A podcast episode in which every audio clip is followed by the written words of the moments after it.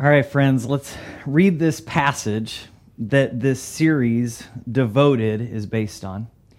Acts chapter 2, verses 42 through 47. Now, this passage and this moment that we're looking at today happens right after the moment of Pentecost, which is after the life, the death, the resurrection of Jesus, as Jesus' disciples gathered together in a room and the Holy Spirit entered that space.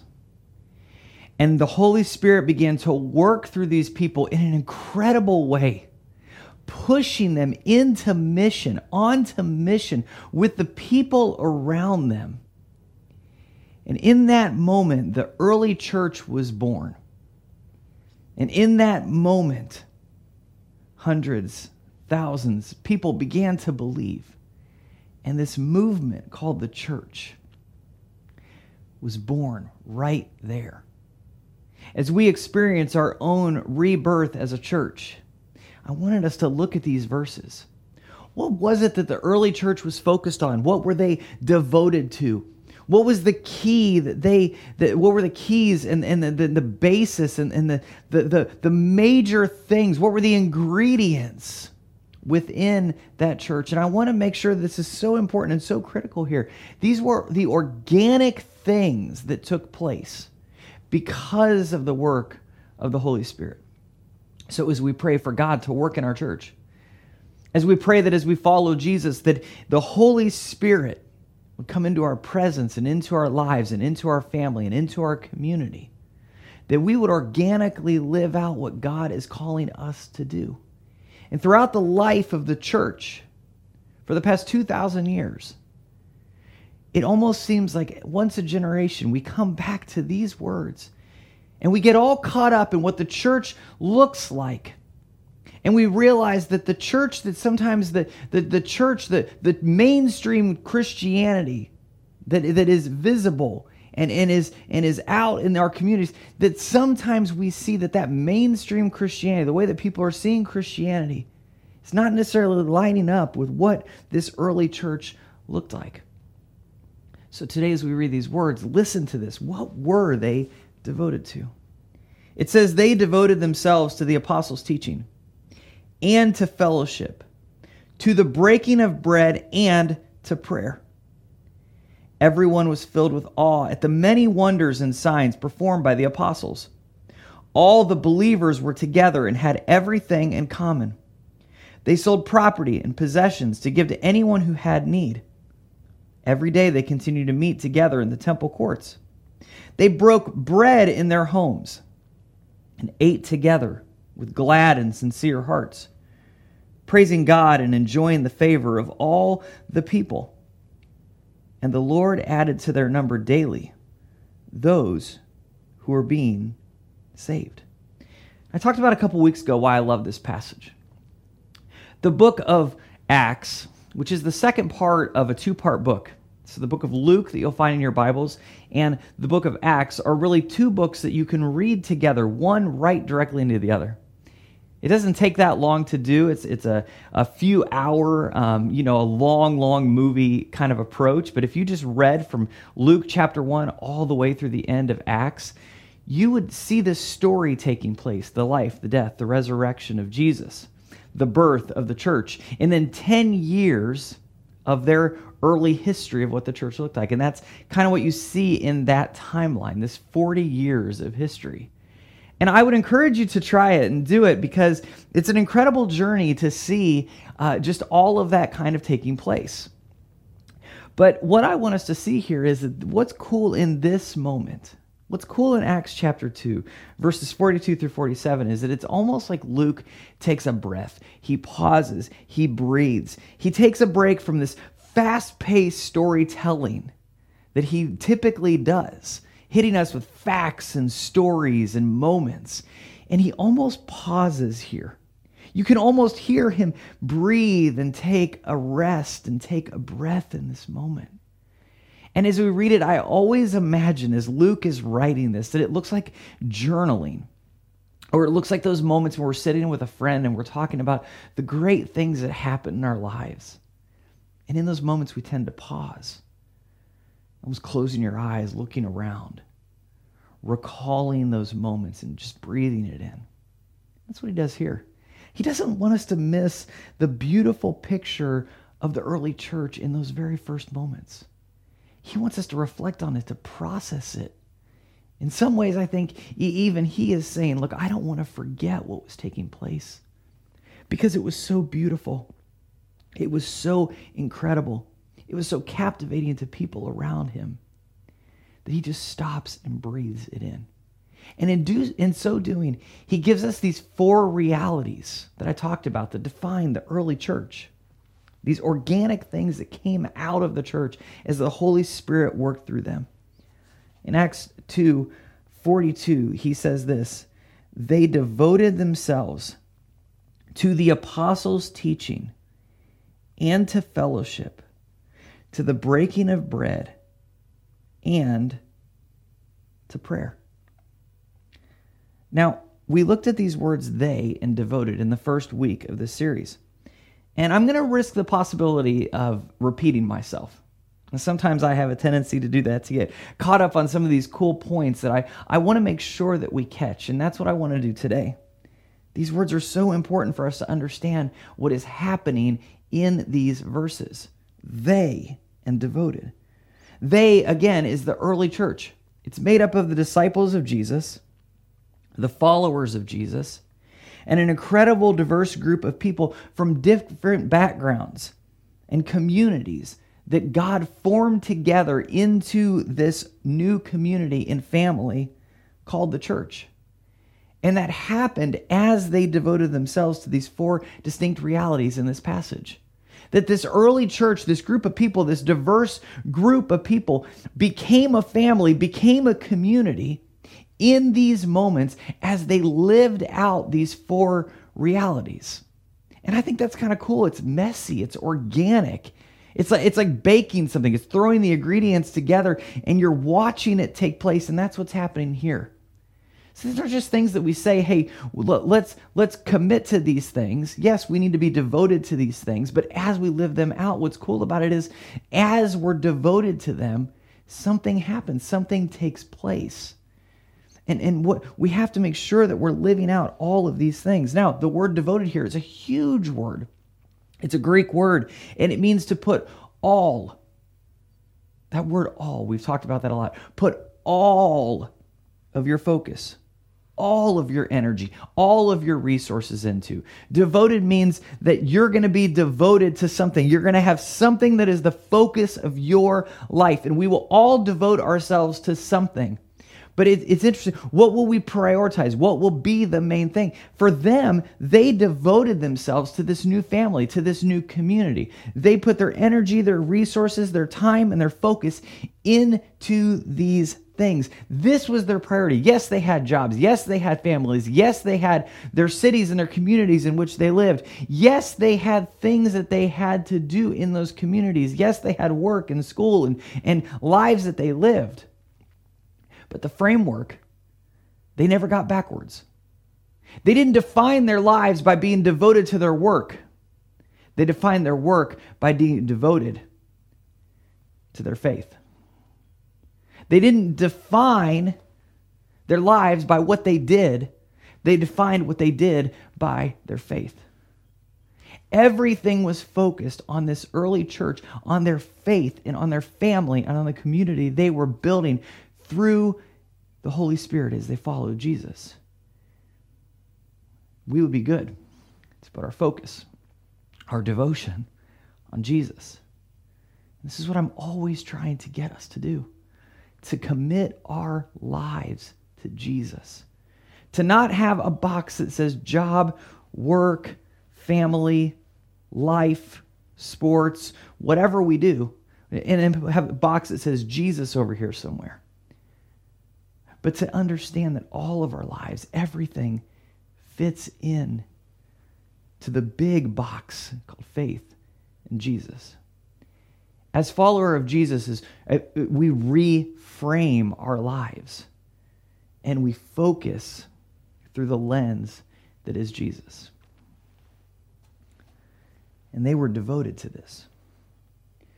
by this early church devoting themselves to these four distinctive realities, they captivated people around them because they lived differently because of these things. When you prioritize Jesus, when you prioritize the ways of Jesus, people are captivated by it. Our culture, this is so important today. They weren't turned off by these Christians. They didn't think that these Christians were mean or ugly or, or, or, or, or, or hateful or anything like that. They looked at these Christians and they were captivated by the way that they lived. And this is so critical for us today.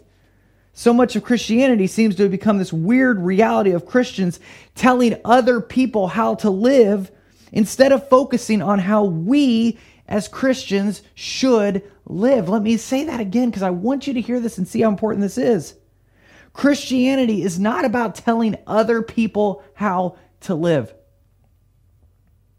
It is focusing on how we as Christians should live. And what these early Christians were devoted to isn't what a lot of mainstream Christianity seems to have on its focus today. It's not about power, it's not about control, it's not about culture war.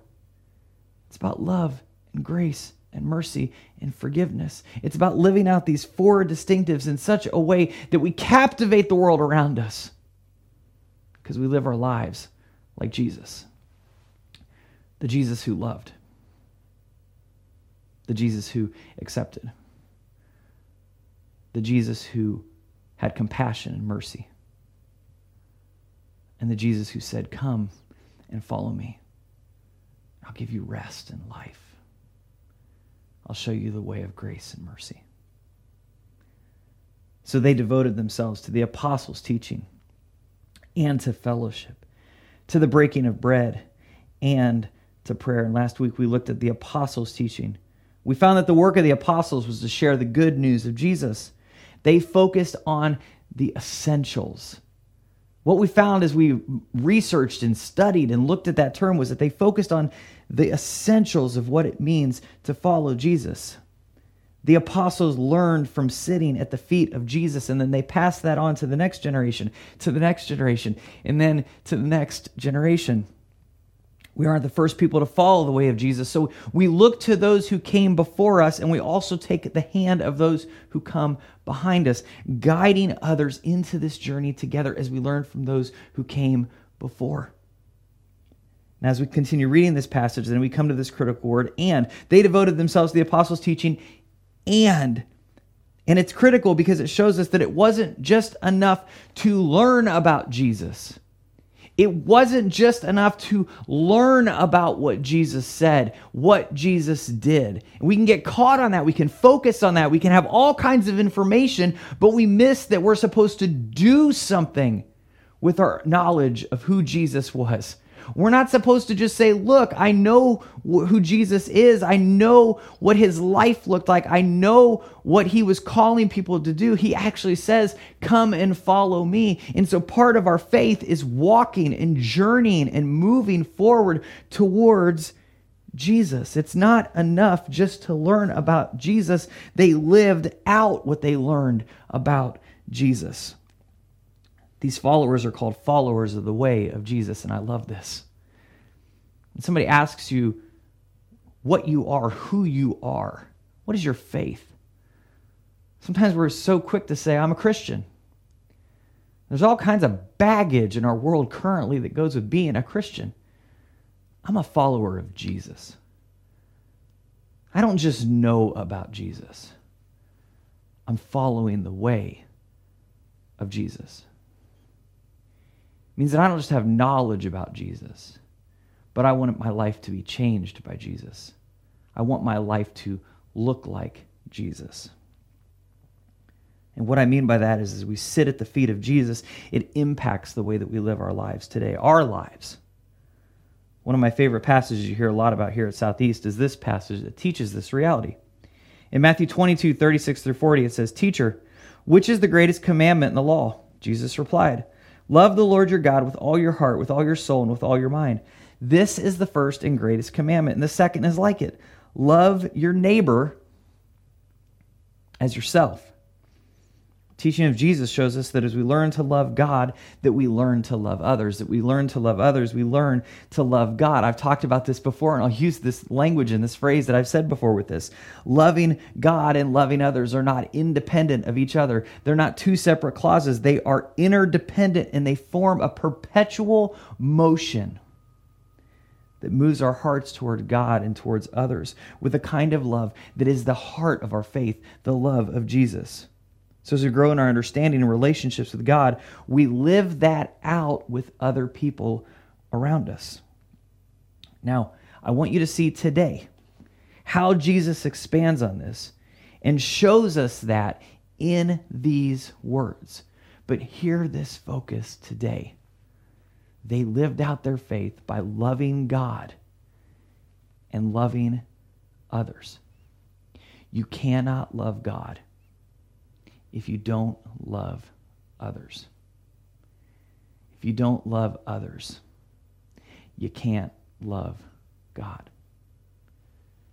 And this is true for everybody around us. This was radically true for the Christians of that day. That they loved everybody that they came in contact with, everybody they interacted. The followers of the way of Jesus were known for their love. Now, listen to this passage because he talks about this that this love is an overflow. That this love is an overflow that enters our lives through God's love into our lives because he loved you, loves you, will always love you as an individual. But we also shift that you into a plural reality. That that love is so significant and so powerful and so amazing that it cannot be contained in my heart or in your heart. That love spills over into those around us, into this thing we call the family of God. And then that love pours out into the world around us. Jesus described it this way in John 15, he says, I am the true vine. My Father is the gardener. He cuts off every branch in me that bears no fruit, while every branch that does bear fruit, he prunes, so that it will be even more fruitful. You are already clean because of the word I have spoken to you. Remain in me, as I also remain in you. No branch can bear fruit by itself, it must remain in the vine. Neither can you bear fruit unless you remain in me. Now, the cutting and the pruning that he's talking about here, he's talking to his disciples. He is talking about taking away everything else and focusing on Jesus. He's not talking about cutting and pruning people in the church. He's talking about cutting and pruning those things that seem to get in our way of us being able to follow Jesus. It, it's the things that kind of grow up in front of us.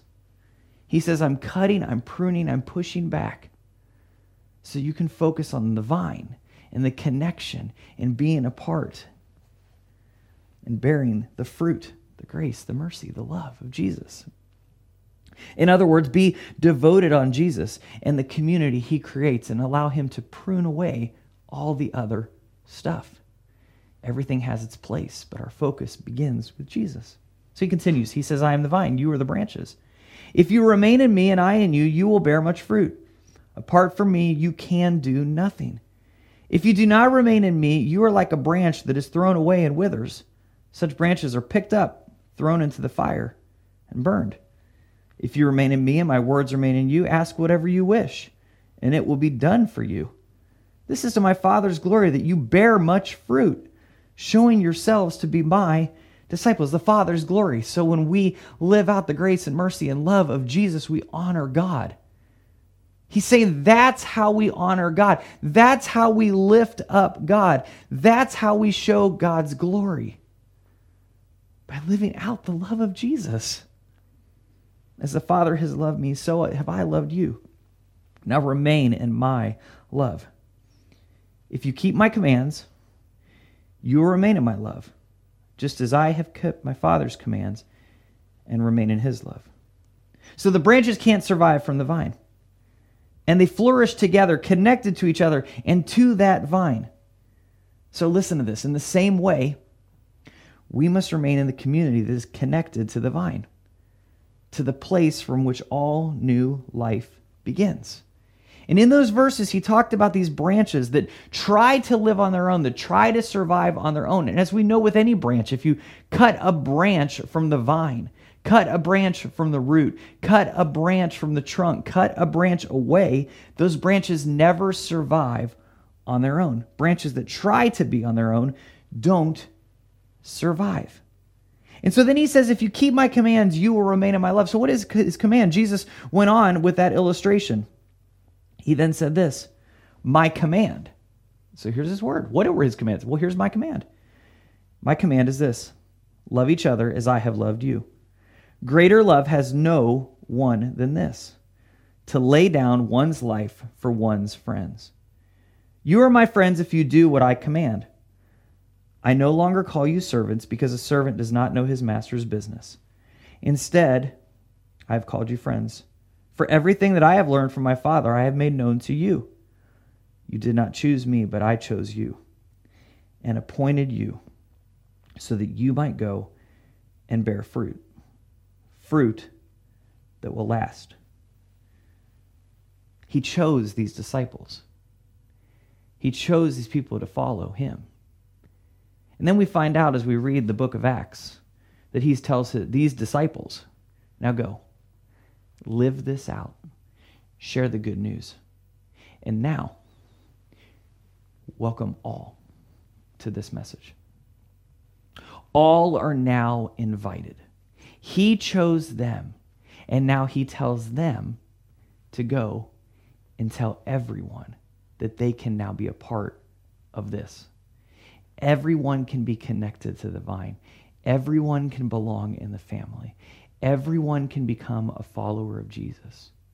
Everyone can be empowered by the Holy Spirit to go live out his command to love one another. And so then he closes it with this This is my command love each other. Now, out of everything that Jesus could have commanded in this moment, just think about this. This is my command. Verse 17 has been one of those verses that I think we stopped reading. This is my command, and we sort of just put our own thing in there. We, have created like a blank check or like a like a like a like just the, like a like a fill in the blank. And Christians throughout centuries have just put whatever they want in there. This is my command. And we put in all kinds of things into that gap.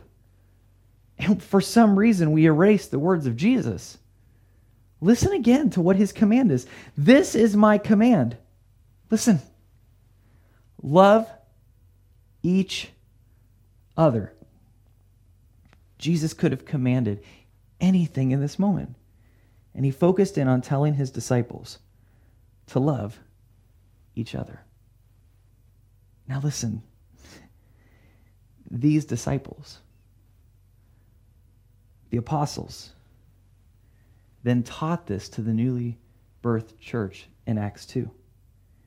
And this newly birthed church did it.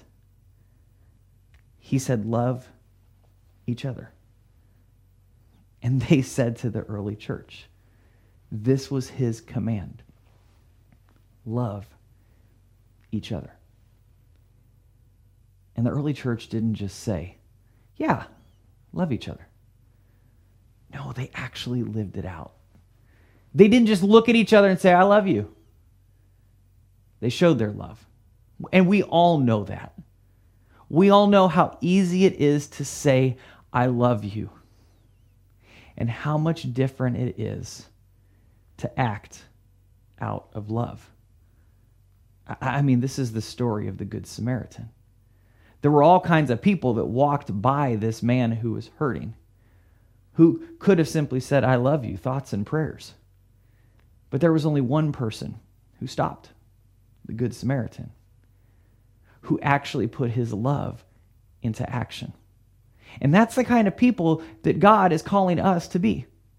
People who don't just look and say, oh, what a shame.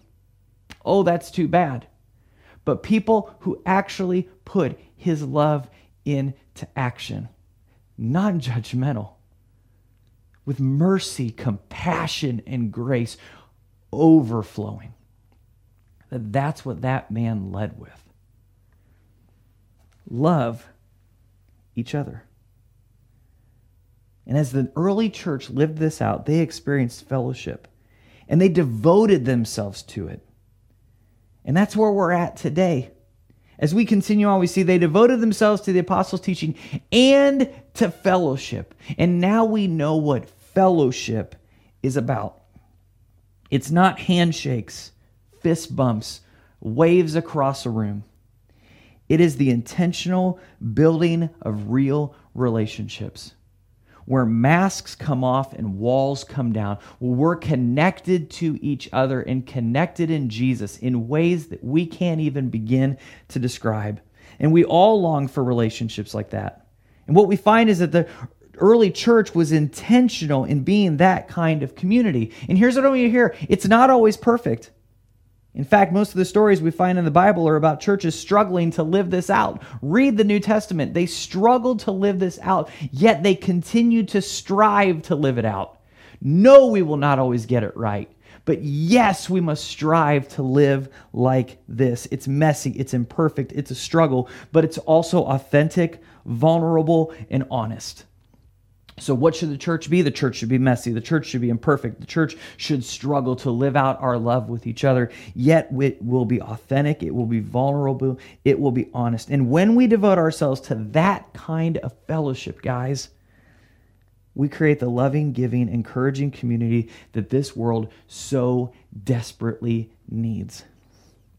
As we go back to the passage we started with today, the basis of our series, Luke gives us a picture of what happens when we're devoted to this kind of fellowship, to this kind of family as a church community, a group of people together following the way of Jesus. What does it look like to be devoted to fellowship? What does it look like to be devoted to kind of the love that comes from God into our lives and is poured out into the people around us that is so powerful and so captivating and so incredible. It pours out into the world around us. What happens when we live out like that?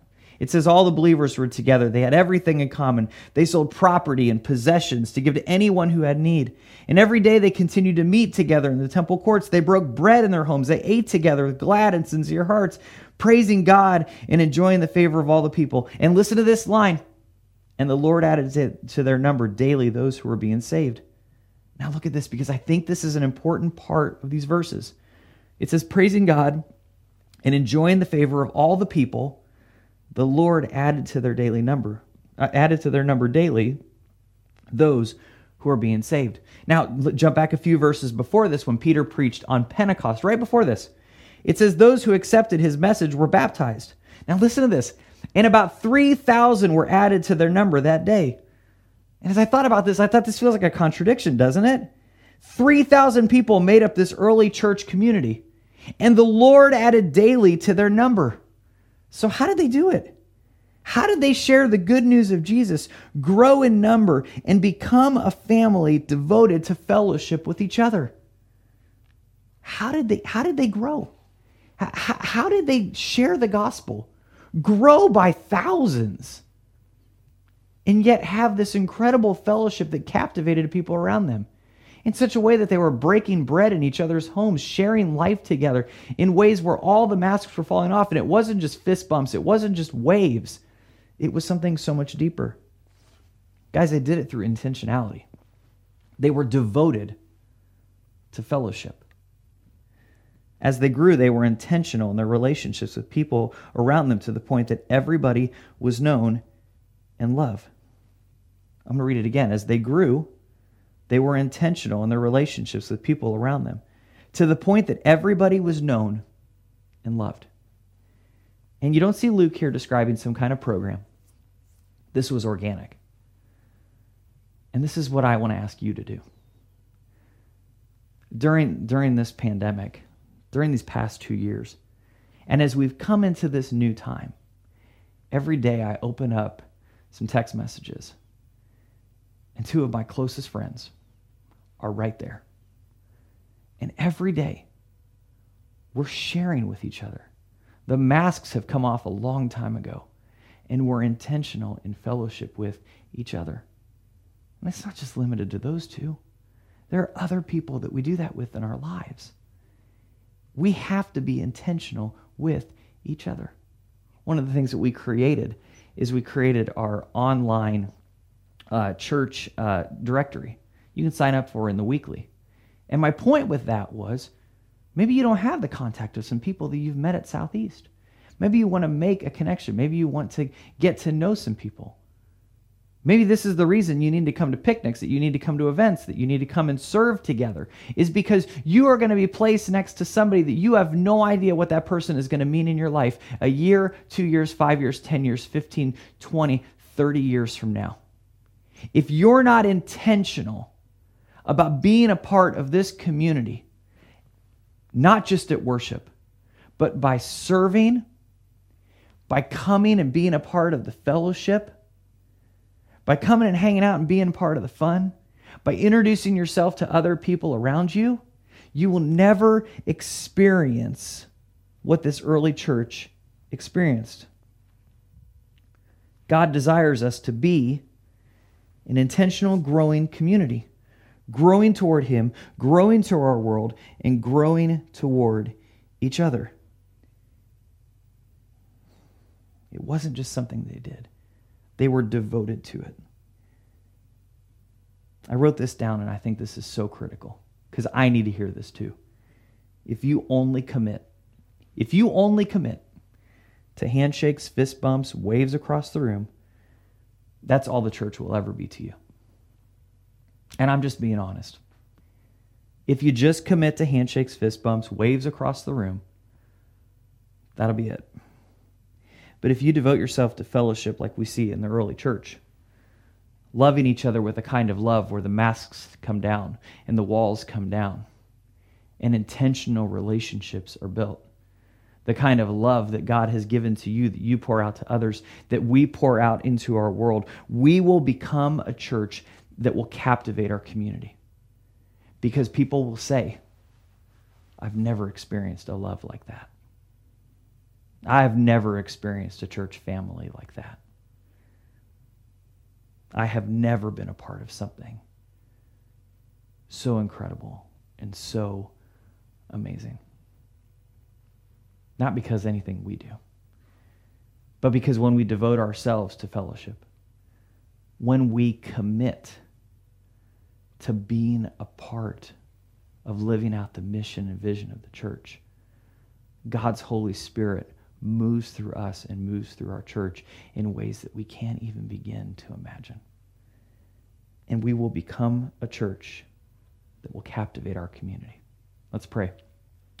God, we are so thankful for these words that remind us of how the early church was devoted to fellowship. Help us be the kind of people that are connected to you, connected to each other in ways that can only be described in the metaphor you gave vines and branches intertwined together, living out and growing becoming fruitful, being people of love and grace and mercy in our world. God, my prayer is that we would be the kind of people that when others in our world look at us, that they say, so that's what it looks like to be a follower of Jesus. That it looks like love. God, help us to be those kind of people. And help us redefine what it means to be the church. God, I'm tired of the church being defined as judgmental, the church being defined as hateful.